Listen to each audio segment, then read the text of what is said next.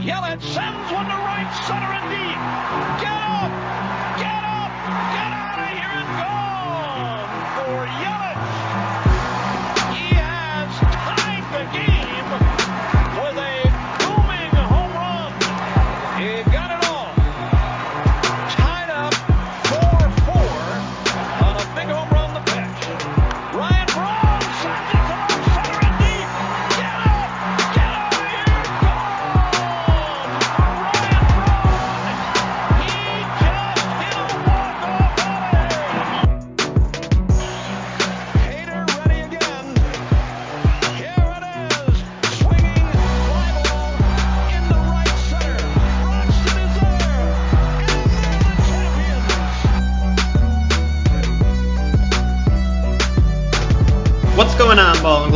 Brewer fans? Welcome to the Brewers Trilogy podcast presented by the Wisconsin Sports Trilogy. I'm your host, Tyler. You can find me on Twitter at Tyler Kurth or read my articles by following Reviewing the Brew on Twitter.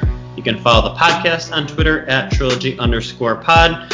And you can find my cheesehead loving buddy Trevor at Twitter at Bender underscore Trevor. He is the host of the Packers Trilogy podcast and is here today to talk some Brewers spring training baseball with me. So, this is exciting. This is our first recap together here.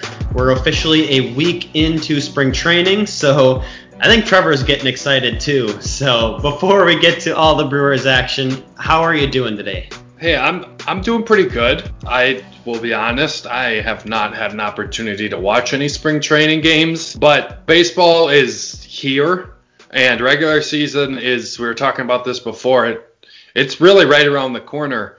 Um, and that's that's very exciting and I'm ready. I am ready for that. I was you know, you, Tyler, you know, I am also a hockey fan. I cheer for the Blackhawks. I know it's a Chicago team, but we don't have an NHL team, and I'm not cheering for the Wild or the Red Wings. So Hawks it was. Just watching their game. I, I'm excited for baseball. Have sports on more consistently. You know, I've been re- recently. I've been watching more often. I've been watching the Bucks and the Badgers basketball. Uh, I'm just ready for another another sport to be back, and this is right around the time where I get super excited for baseball and I, I can't wait because I got the grill out yesterday and that means baseball should be here and it is, but I'm just ready for uh, some nice brats and burgers on the grill and then, you know, coming in or and then going to watch some Brewers and, and hopefully watch Christian Yelich win another MVP this year. Yeah, because he should have won that one in 2019 when he got robbed. I think of that one. So Yeah, yeah, he did. And also, I'm I'm ready for the Brewers to have an MVP and a Cy Young this year. you know the chances have never been stronger with that. That's for sure. we got a real chance with Yelich as the MVP, and we realistically have two decent shots at Cy Young because I doubt any one of our bullpen arms gets that because most of the time it feels like that's a that's a starting pitcher award. I don't know for sure. Can a reliever win that, Tyler? They can. It's just not as common. Yeah. So let's just have two competing for reliever of the year, two competing for Cy Young, and then Yelich just wins the MVP. That would that would be fun. That'd be a lot of fun. And then have a couple Gold Glovers in the outfield and Cain and Bradley, and and, and we'll be good to go. Yeah, I mean you hinted at it. Jackie Bradley Jr. was the big news this week. Just when you thought the Brewers were done signing players, you thought the roster was set in stone, and then they go ahead and do the most Brewers type move and acquire a player when we already have a crowded outfield. So, uh, yeah, yeah, this certainly has caused a lot of fan speculation across the MLB, really, because we signed him to a two-year, $24 million deal now. And we have four really talented outfielders, obviously Bradley Jr., Cain, Yelich, and Avisail Garcia. So playing time is going to be a big issue. There's the fact of do you think the Brewers have the best outfield in baseball? Is one of these guys going to be traded to make room for it? So where is your head sitting in all of this right now? I don't. Okay, so when I saw it, I was ecstatic. I was really, really excited. I'm like, I don't know how the outfield works, but I don't really care at this point. And the more I've looked at it, I I thought Jackie Bradley Jr. was a better player than his stats indicate. I thought he was more of a high leverage type of hitter. I know he's he's good in the field and all those types of things, but looking at the stats, they aren't fantastic. I, I like I said, I thought he was a better hitter than you know what's indicated for him as a player. I just thought he was better than what he is. Um, and it looks like one thing that's a little bit of concern is when I look at his strikeout numbers, is he has a lot of strikeouts. 2016, 2017, 2018, those three years, he had 143, 124, and 137. And in 2019, 155 strikeouts. He had almost 50 last year. Um, his strikeout percentage, according to Baseball Savant, is on average 24.6. MLB average is about 21.8. So not insanely high, but something I thought he was better at. I thought he was more of a contact hitter, uh, but he does get on base higher than average, 9.6 uh, walk percentage according to Baseball Savant, and the average is 8.3 for that. So I just thought we were getting a little bit better of a player. But if he is, I know it's a shortened sample size, but in 2020, he was pretty damn good. Batting average of 283, on base percentage of 364. Uh, slugging of 450. That means his OPS was 814. If we get something closer to that rather than his career average of about a 240 hitter, 320 on base, 412 slugging, and 732, like if we can get around 800 plus or minus like 10. I think if we get that player, it'll definitely be worth it. But if we get closer to his career average, I'll be kind of wondering if that was the right choice to spend the money on him uh, rather than someone else. But it definitely does crowd the outfield, makes that part of it very interesting to see, you know, is anything going to happen with the outfield? Uh, does that mean you know, maybe they can get something at the trade deadline for someone who isn't performing out of the four. Um, obviously, not named Christian Yelich, but one of the other three could very well be moved, I feel like, if three of the four are playing well. So we'll have to kind of see with that. I'm excited, definitely excited. It definitely makes the team better. I just don't know how much better with the amount of players that are already there that are solid MLB contributors. Yeah, if there's a manager who's going to try and figure out this rotation, Craig Counsell is your guy. Yeah. this is like what he specializes in, but I'm glad you brought up the whole like contract situation because there is some deferred money in his 24 million dollar deal and he can opt out after year 1. So potentially you could be looking at Lorenzo Cain Jackie Bradley Jr., and Avisail Garcia all not being on this team next year if their contract expires and they go their opposite ways. So that's crazy enough in itself. But with the deferred money, the Brewers have set themselves up now that if they are in contention here at the trade deadline, they can make another move if they so choose to do so. So, very smart move there by David Stearns. As for the player himself, yeah, I think like batting average wise, you're right. Like you expect you'd want someone higher. Like I think in terms of like an offensive player, average wise, Lorenzo Cain has a lot higher ceiling. He has the potential to hit higher up in the order, be that leadoff hitter like we've known to grow and love from 2018. But from a power standpoint, Jackie Bradley Jr. trumps him tremendously. And especially being a left handed hitter, hopefully that can translate well into Miller Park. So Bradley Jr. definitely adds some pop, but I mean throughout the Red Sox, his time with the Red Sox, he was a middle to end of the batting order hitter. So I think that's where he's going to fit in primarily. He's definitely not going to be a top of the order guy, but providing some power deep in the lineup definitely has its value. Yeah, he, he feels like a five to six hole hitter to me it, will be interesting to see. You know, Travis Shaw's on that, you know, minor league contract. If he gets on, you know, you got Colt, let's say a lot of people have been wanting Kolten Wong as the leadoff. I personally would prefer Lorenzo Cain, but let's say you got Kolten Wong, then you have Yelich and Hiura, and then your four hitter, you know, maybe that's Travis Shaw, and then you have JB JBJ after him. Like, that's really starting to get in there, and then or maybe Avi Garcia is in the five hole, and then Jackie Bradley Jr. is in the six. That's a deep six. And then when Avi or Jackie Bradley Jr. is out and Cain's playing, you know, you can kind of readjust it. But that really is starting to round out that that top six in the order is starting to feel a lot better. And then, you know, you add in consistency or you add in the potential, I mean, of Omar Narvaez, who I think is going to be a lot better. And, you know, that's seven deep that you feel pretty damn confident in on a daily basis. And then, you know, you throw in the stick of Orlando Arcia, who we all know he's going to go in week spurts of being pretty damn good, and then he's going to be bad for three weeks, and then he's going to be good for four, and then he's going to be bad for eight. You know, you, you just never know with him. But in the eight spot, that's not the worst thing in the world. And it, it just feels very, very good to have a top seven that if they all are playing up to snuff and playing to their the level that they can and should be playing at, this addition makes that no matter who's playing in the outfield of the four, one through seven is is pretty damn good. And maybe even Jackie Bradley Jr. is better suited in that seven role if Avi Garcia and or Lorenzo Cain is are hitting well and Omar Narvaez comes back to where we would like to see him near that um, that level of production he was prior to 2020 and the one that we expected to get in 2020 because he took a big big hit in 2020 as a lot of players did.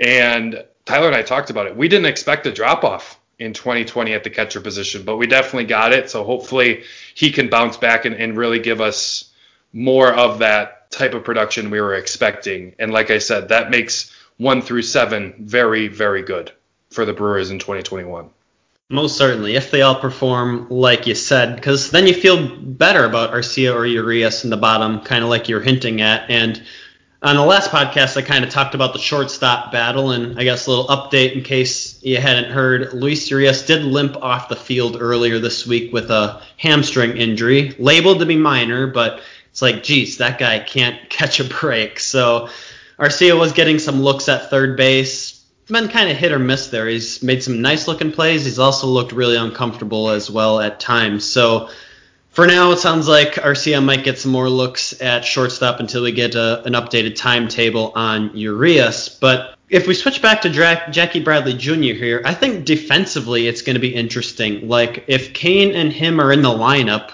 who do you put in center field?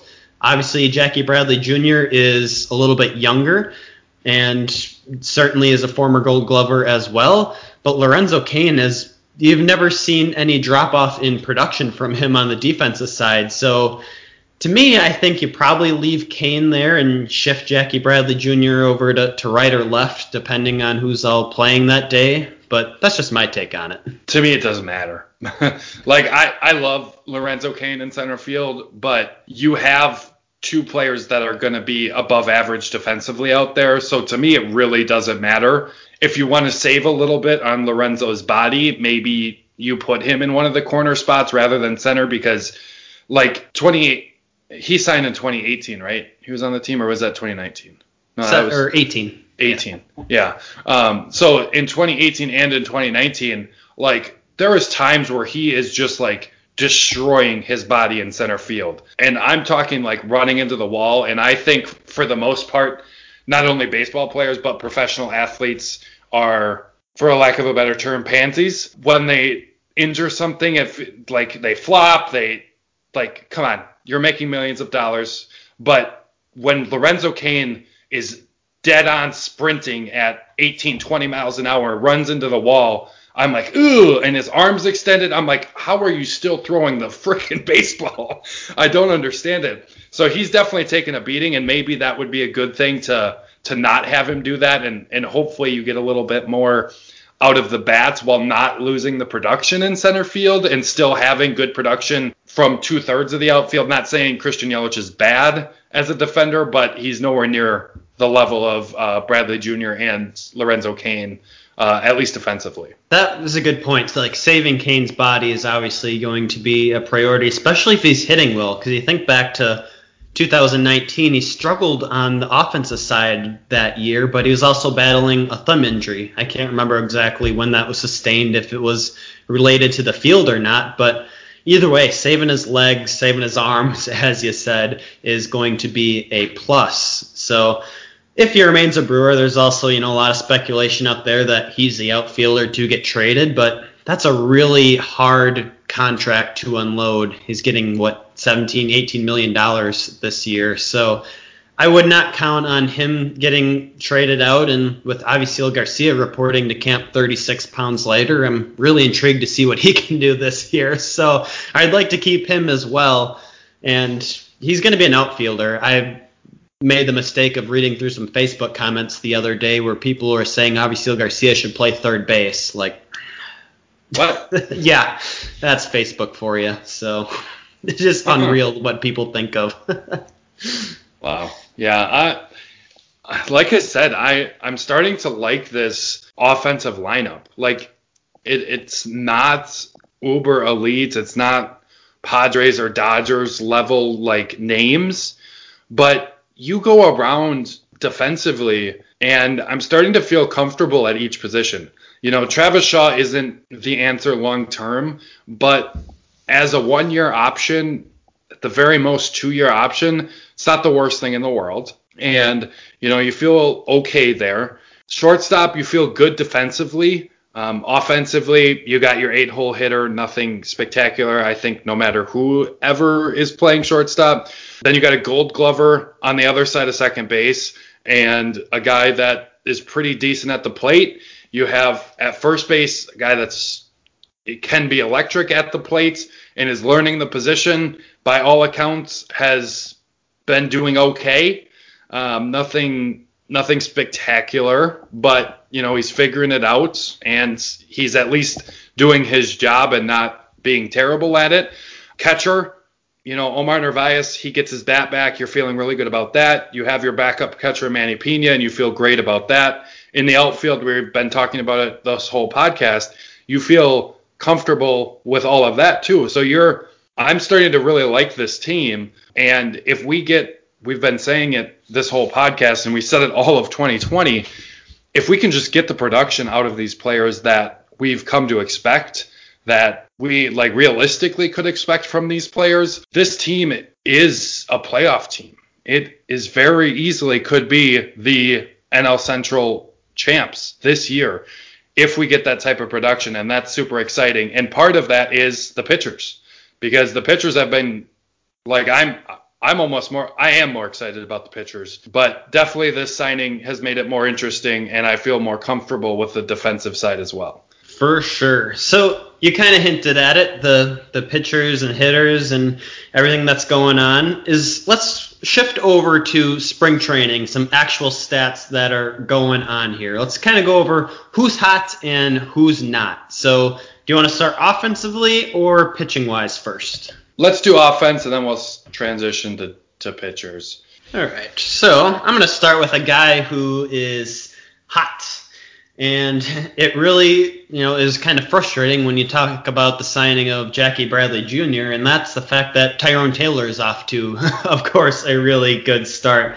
He's logged uh, nine at bats here so far, collected four hits. One of them was a pretty booming home run, and that was, I think, it was in the first game of the year. So 444 average here throughout his first four games played hasn't drawn any walks, only one strikeout, but he also came into camp really good shape, added a lot of muscle as well. So I know you weren't quite completely sold on Tyrone Taylor, but he's off to a pretty good start so far in camp. Yeah, definitely. He like yeah, you you hit the nail on the head. I'm not overly excited about him, but it is a good start to spring training for him.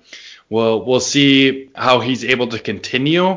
And the interesting thing with the Jackie Bradley Jr. signing is does it even matter how good some of these other guys are playing? Like, are they even going to get an opportunity? Yeah, there might be an extra one on the bench, but are they just going to get pinch hitting opportunities and maybe, you know, they rotate Lorenzo Cain out late in games sometimes, even though I don't think you want to lose his glove? I don't know. They're, I don't think they're going to get a lot of opportunities, even if they are extremely, extremely good in spring training because you have four guys that are more proven and that you are confident are going to play how they they can. And for Avi's case, bounce back.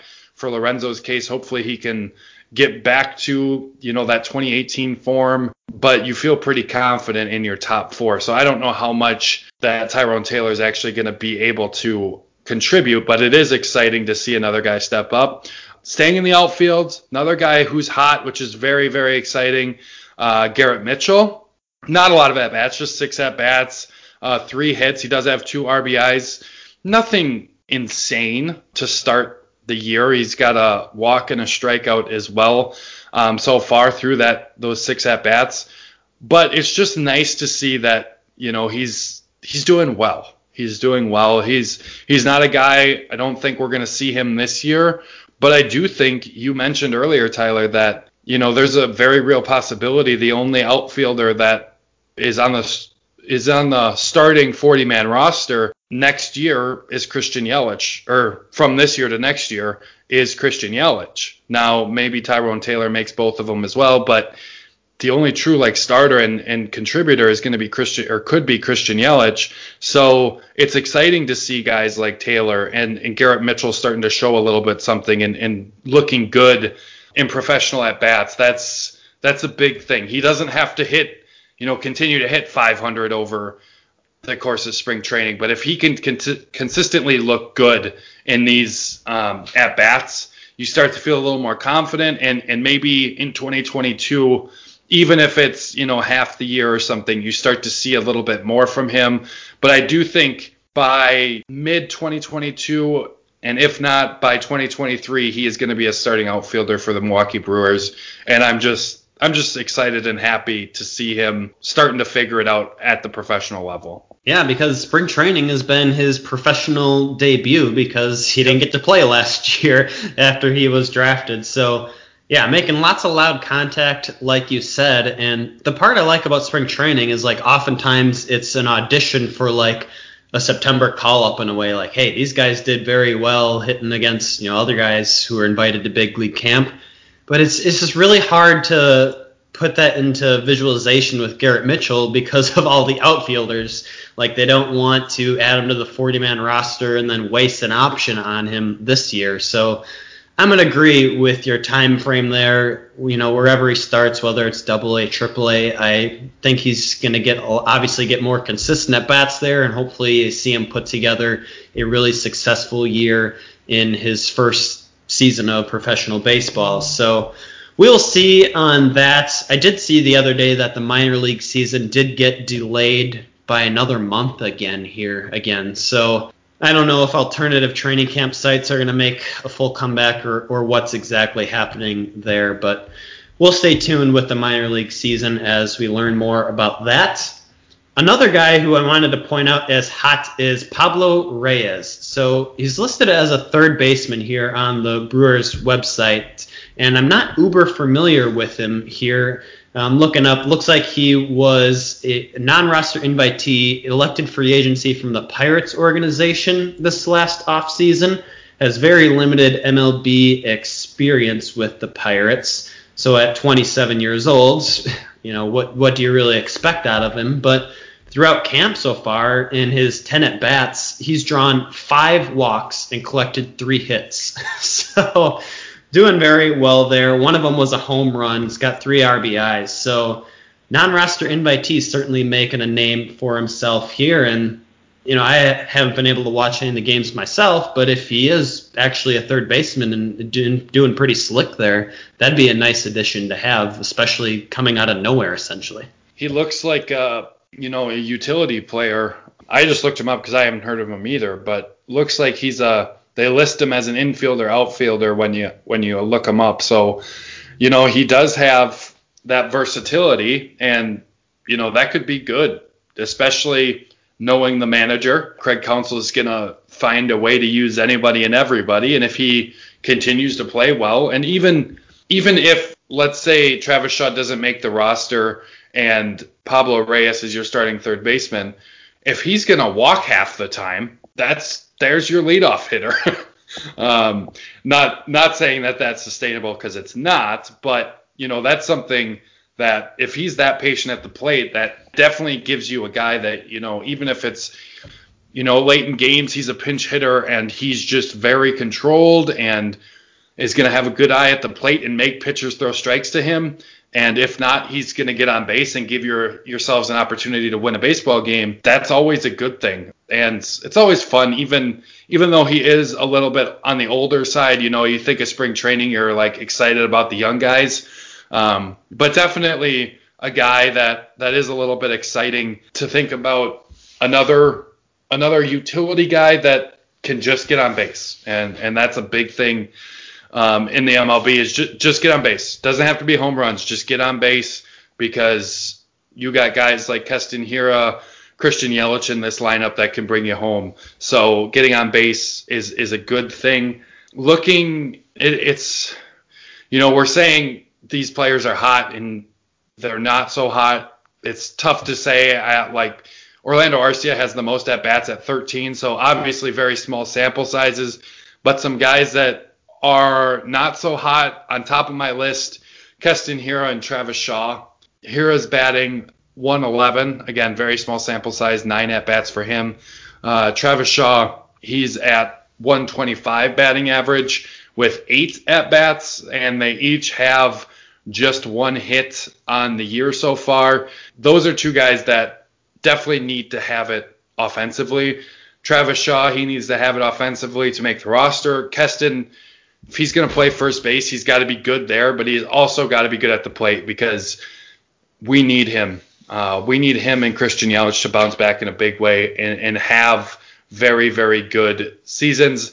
Again, one thing about Keston that's a little bit concerning: four strikeouts in nine at bats. That's that's scary. You know, that's something that I was hoping was going to improve, and it just at least so far, again, very small sample size, but four strikeouts. His one hit was a home run, but still a little bit concerning. Let's get the ball in play a little bit more rather than all these strikeouts. Yeah, it certainly is concerning given A, his strikeout history, but then B, the pressure of trying to learn first base on top of that, which he's been eh, so-so at. He did have an error the other day. It was a fielding error, and there's been a couple awkward-looking plays from kind of what I've gathered speaking with other players, but you're going to get those growing pains and those ups and downs. You just hope offensively he can kind of rebound to his first year in the league, thinking back to 2019. The only thing I'll say about Travis Shaw is, yeah, like you said, obviously small sample size, but he has drawn two walks, so at least has a little bit of the batter's eye is, is sharp here to start. Only two strikeouts. Obviously, you remember him just striking out a crap ton his last spout here with Milwaukee. So making some decent contact, just not quite finding the holes at this point.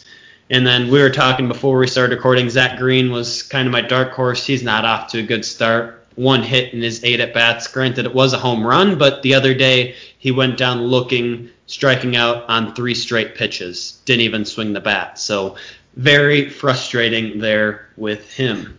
Yeah, yeah. Your uh, your editors over at Reviewing the Brewer were not happy with that one. I wasn't either. So yikes, making and me look bad. I'm pretty sure the the next at bat he hit a home run because I saw someone reply to that saying he definitely read this tweet in between at bats. Right. All right, let's switch over to the pitchers. On the on my last podcast here, I was talking about Aaron Ashby and his filthy curveball. Well, he's continuing to impress here. He has now thrown two innings and struck out every single batter or at least every out that he's recorded has come via the strikeouts. So six of them there does have one walk in there. But when I talk about auditioning for some of those September call-ups or late in the year type players, Aaron Ashby is making a name for himself so far. I really like what I'm seeing out of him. Yeah, definitely. One walk, six strikeouts, no hits given up. Obviously, again, the caveat right now obviously is still very, very, very small sample size, only two innings pitched, but you know that that's exciting. Another name, Tyler, and I'm sure this is not a name you've thought of in a while, but Phil Bickford. oh boy. that was that was just a joke. I just wanted to see your reaction. Um, he he has pitched two innings, two strikeouts, a hit given up, and that's it. No no hit batters. But I just saw his name and I thought that was funny. Another guy that's pitching well, Cy Young Award winner in 2021, Corbin Burnes. Three innings pitched, seven strikeouts. He does have one walk, no hits allowed in those three innings. I I'm so excited about Corbin Burnes. This guy, you know, for all the troubles he had, he really came back in 2020 and, and was very, very good. And I, I think we're going to start to see more of Corbin Burnes being really, really good, and that's going to continue this year to the tune of a Cy Young Award. Won't find me arguing with that, so everyone jump on board that train. I did want to talk a little bit about Drew Rasmussen. So he's made one appearance so far in spring, but they had him pitch two innings. He was the starter in that game, you know, for whatever it's worth. Did issue two walks, struck out three batters, but Craig Counsell did admit that the plan is to keep Rasmussen stretched out. So as a starter in the minor leagues, we kind of talked about this during the offseason very briefly about the fact that he could be, you know, could he sneak into the starting rotation? What's that going to look like? I mean, I don't I don't hear much talk about him entering the starting rotation, but maybe being like that spot starter or that Brent Suter role where you fill in for the starter mid game and kind of eat up some innings that way. Kind of looks like the way they're leading with Drew Rasmussen right now. So I find that really exciting. Yeah, I I was you said Brent Suter. I I was thinking that Freddie Peralta role. Very similar type of role, right? A guy that spot starter from time to time and a guy that when you have those like planned almost bullpen days that he's your second starter essentially. You know, the first guy gets you two, three innings, then Freddie Peralta, Brent Suter, Drew Rasmussen are those next guys up, um, kind of as that, like I said, second starter role. That that's exciting, you know. And and the thing is, is having Hader and Williams allows you to have an arm like Rasmussen be a little bit more extended. He could be, he could also be in a role of more high leverage situations where he's your bridge player to Hader slash Williams, right? He could be that, you know, your starter goes five, he can get you six and seven, and then you got the the two workhorses on the back end to finish off the last two innings. So that it, I think he's going to play a big role. Um, I don't know. I don't think he's going to be in the starting rotation. I don't even think he's going to get a spot start. I think he's going to be that long relief either that second starter or he's going to be like I said that that kind of bridge role from starter to your big guns in the back end of that bullpen. Yeah, we saw him very briefly start to get into that role last year in the shortened season, and I think that you really hit it on the head when you say Freddie Peralta because Peralta has played all of those roles as long reliever, high leverage guy, and then spot starter as well. So interesting stuff there. As for who's not hot, I think the Brewers are making it really easy right now to figure out who's not hot, and that would be Eric Lauer and Jordan Zimmermann. so both have pitched three innings. Lauer has given up five earned runs, three homers allowed. Jordan Zimmermann has given up four earned runs. So both guys competing for the back end of the rotation and doesn't look like either one of them are going to make it at this point if they continue on their current track. Yeah, yeah, it, it's not looking good for those two. Um, I would definitely agree with that. Rough outings there. Zach Brown struggling a little bit too. Uh, two innings pitched and not much better. He's got a 13.5 ERA, giving up three runs, three earned runs. Not not great for any one of those three. But the good thing is you know, not everyone else is pitching great, but not there's those are the three like really, really, really bad ones. One guy I want to look at here, and a guy that I think I don't think he's going to be stretched out quite like Drew Rasmussen, but he's going to be kind of that leverage, you know, that spot in the bullpen. Bobby Wahl potentially. He's pitched two innings so far this year. He has walked two players. He struck out two players. Um, hasn't given up a run. He has given up one hit. That's a, that's a guy I'm looking at to see if he's able to contribute at all. You know, if he's going to be able to get into that bullpen and, and actually have that, like I said, that not so stretched out, but that Drew Rasmussen esque role on off days when, when Drew Rasmussen isn't pitching. You know, can Bobby Wahl be that guy to get the sixth or the seventh to help bridge that gap from starter to Devin Williams and Josh Hader? I'm excited about him. I, I hope that he's able to do that, and um, I'm excited to see if he's able to get into that role and, and be an effective pitcher for the Brewers. And I just I can't wait. I, I'm so excited about this pitching staff. Um, I'm feeling a lot more confident in just everything about it. The the starting rotation, you know, you got Corbin Burnes, Woody at the top. You know, you got got a guy like Adrian Houser, who's only pitched an inning so far, has allowed one hit, has a strikeout. You know, he's going to be exciting. You got Brett Anderson back. Oh, Tyler has been saying that since the Kolten Wong uh, signing that that was going to be a good fit, and so you you feel pretty good about your top four in the starting rotation. Maybe it's Freddie Peralta. You know, maybe Eric Lauer fi- figures it out. You know, someone figures it out to be that fifth starter, and then in the bullpen you got guys like, you know, if Freddie Peralta is not in the bullpen, you have Freddie Peralta, you have Drew Rasmussen, you have Brent Suter as that second starter. Then, you know, you have guys like Bobby Wahl, Devin Williams, Josh Hader. It, it's starting to sound like another great bullpen combined with a damn good pitching staff, combined with good defensive team that just needs the the the sticks to play how they can and, and play up to their average. And then you're looking at a really, really good baseball team if everyone plays how they can, because this is an exciting team. Even though we didn't get, you know, a monumental signing, but we did get two good players in Jackie Bradley Jr. and Kolten Wong, and and I'm very very excited about this this 2021 season. Yep, and Stearns is definitely not done making moves if we know anything. So that is exciting as well. You mentioned Bobby Wahl.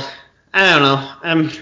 We'll see. I'm not fully on board the Bobby Wahl train, but he's an interesting guy to monitor. Just like Ray Black, he had a very good summer camp thinking back to last June and then ended up on the IL right before the season started. He was pitching, all of a sudden his velocity just dropped off. Kind of had something similar happen to him the other day. He his first battery faced, he was pumping 98, and by the fourth battery faced, he was down to 90, 92. But granted, that was after 26 pitches, so was it just a pitch count that made his velocity drop? I'm not exactly sure there, but we'll have to see uh, when he makes his debut here next. And speaking of debuts, last I heard, it sounds like Brandon Woodruff will make his Cactus League start on Monday. That'll be against the Angels. Josh Hader is slated to make his debut on Wednesday. And Devin Williams sounds like is progressing nicely. They were really easing him back in after he didn't finish out the year with that shoulder strain or whatever exactly it was. Uh, but have not heard when his debut will be. But sounds like he is doing a okay. So those are the last little bits of notes from camp here. Trevor, do you have anything else to add at all? I sure do not. I, I'm just excited for baseball. Me too. So we will be recapping back here again. Oh, I don't know, whenever we feel like it next. So we're gonna just kind of go spur of the moment here throughout spring training. So we will. Uh, I don't know. Maybe Wednesday, maybe Thursday. Hey, hey, we own the podcast. We can do what we want. That's true. We are our own bosses, so feels good to be in control. it sure does. All right, but until our next Random Brewers podcast, we will see you later, Brewer fans. Justin Stearns.